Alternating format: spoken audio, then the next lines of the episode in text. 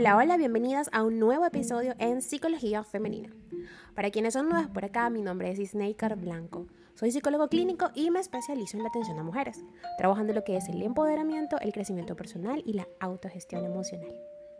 Y el día de hoy, eh, viernes, quisiera hablarles sobre, eh, y no sé si se identifiquen quizá, con ese sentimiento de estar amargada todo el tiempo, de estar exhausta quizás de compartir con esa persona que vive contigo o esa persona que trabaja contigo. Y en cierto punto te das cuenta que la gente tampoco quiere estar contigo porque estás todo el tiempo de mal humor. Entonces hoy quiero hablar de quizá encontrar la raíz, la génesis de esta conducta o de esta emoción, este sentimiento y sobre todo cómo gestionarlo, cómo dejar de estar amargada. Ese es el episodio de hoy. Y quisiera empezar con una pregunta. A veces has notado que hay épocas en las que estás más irritable que en otras. Incluso te molestan muchas cosas y no tienes motivación por hacer algo. Te notas más antipática y parece que nada te gusta del todo.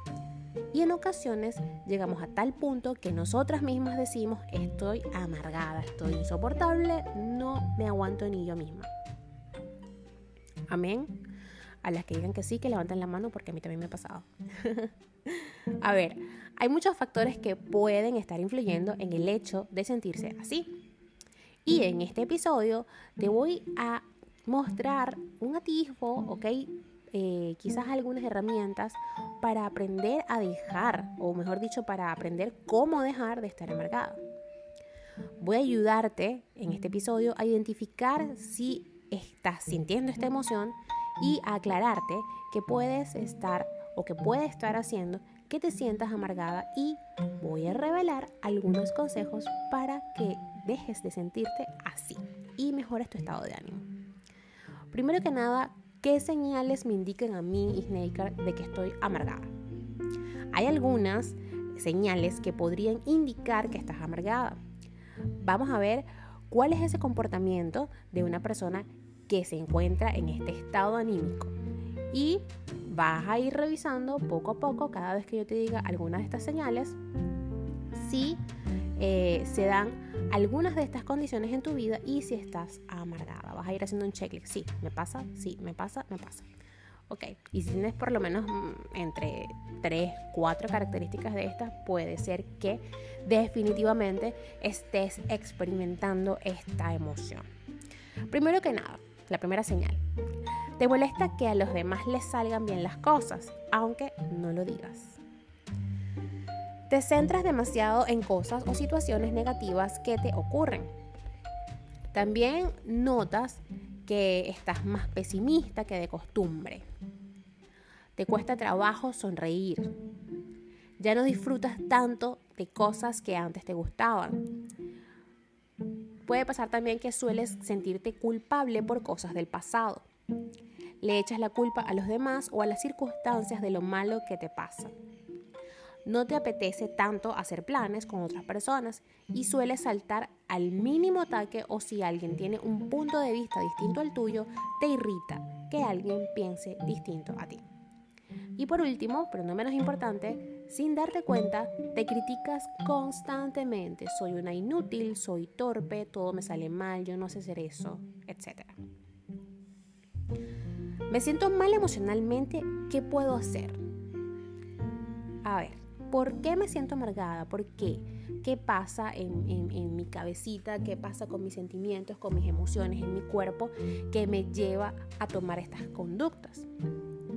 Mi querido Albert Ellis, que fue un eh, psicólogo renombrado y pues el autor definitivamente, el fundador de la TRE, que es la terapia racional emotiva, eh, decía y tenía mucha razón, por supuesto, que tenemos una serie de creencias rígidas y equivocadas que afectan a las emociones que sentimos.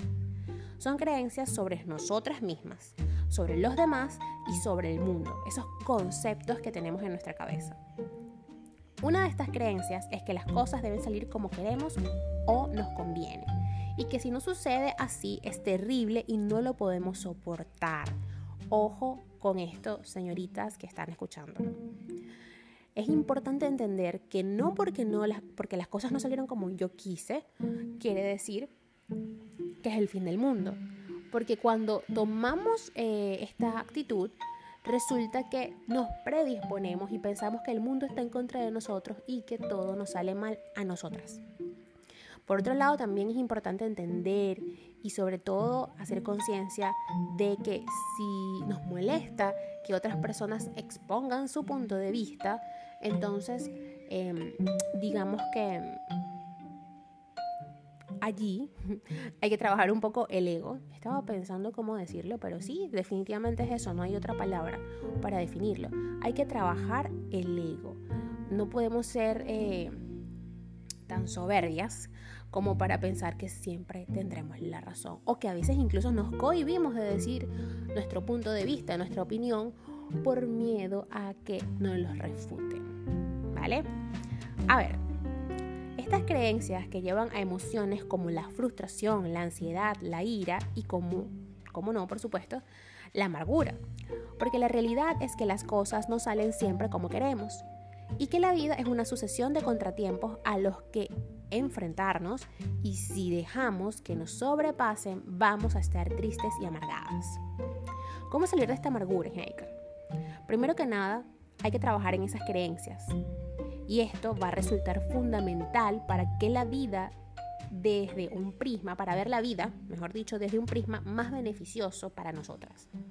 Es necesario aceptar que las cosas no pueden ser siempre eh, como queremos, que en la vida surgen problemas y cambios no solicitados y que no podemos cambiar a los otros ni el entorno. Por lo tanto, la única manera de estar tranquilas y felices es mediante nuestra actitud, porque eso sí lo podemos cambiar. Y cuando entiendan esto, queridas, van a ser un poquito más felices, porque definitivamente yo no puedo cambiar el pensamiento eh, tuyo que estás aquí escuchando, no puedo cambiar jamás. Es mi intención cambiar el pensamiento de mis pacientes. Pero sí, mi objetivo es que se den cuenta que tú, querida amiga que estás escuchando esto, te des cuenta que la única que puede cambiar su realidad eres tú. ¿Cómo? Tomando decisiones. Estar sentada y viendo cómo nos pasa la vida sin tomar decisiones es por mucho frustrante.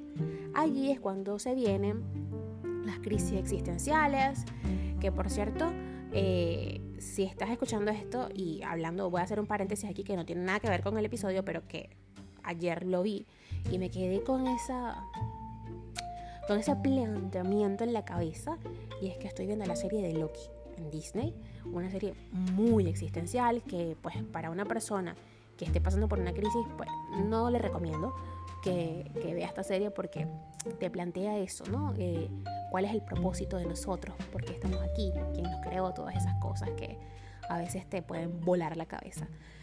Y pueden llegar también a ser mm, extenuantes estas tareas mentales de preguntarse, ¿no?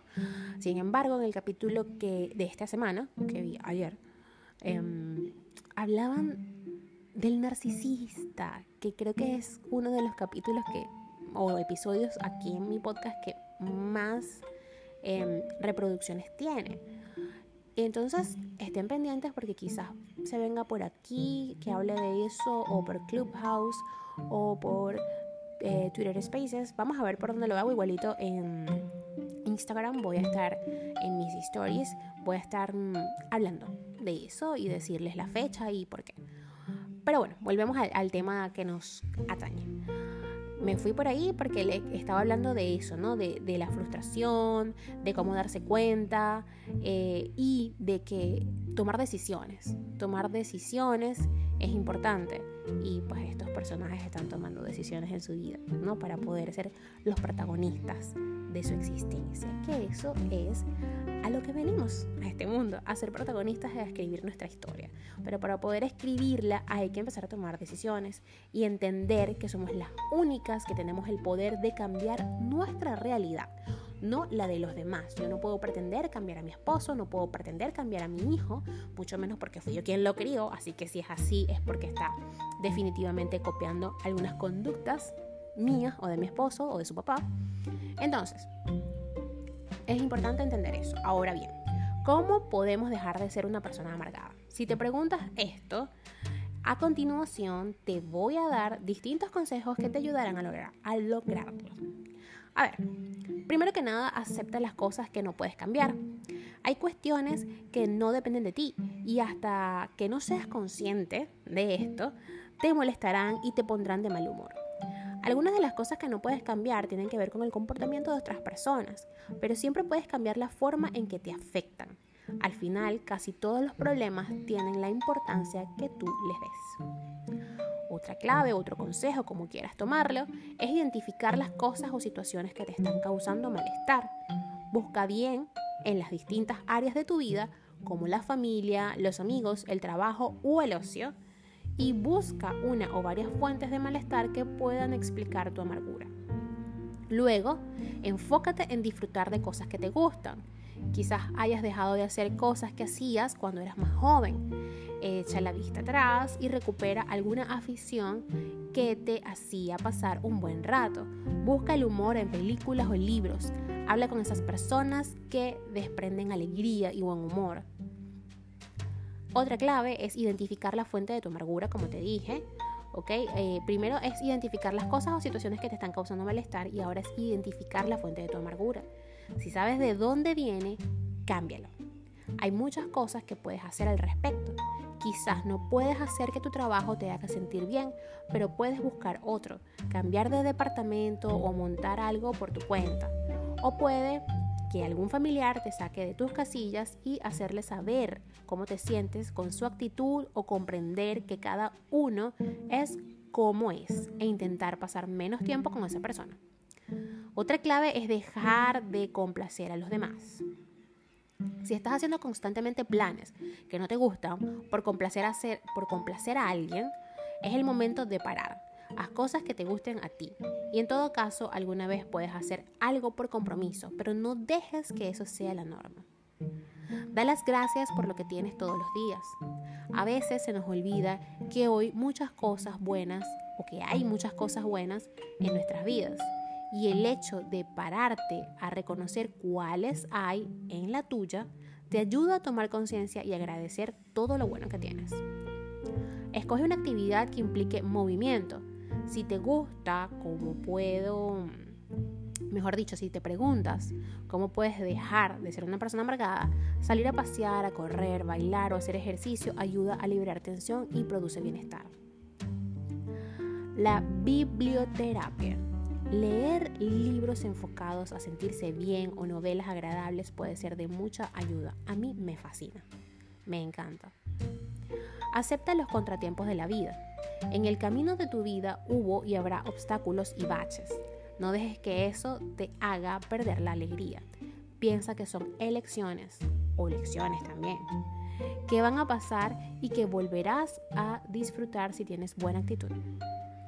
Busca a alguien con quien desahogarte, una amiga, un familiar, tu pareja o, en este caso, una psicóloga. No es bueno guardar todo para nosotras.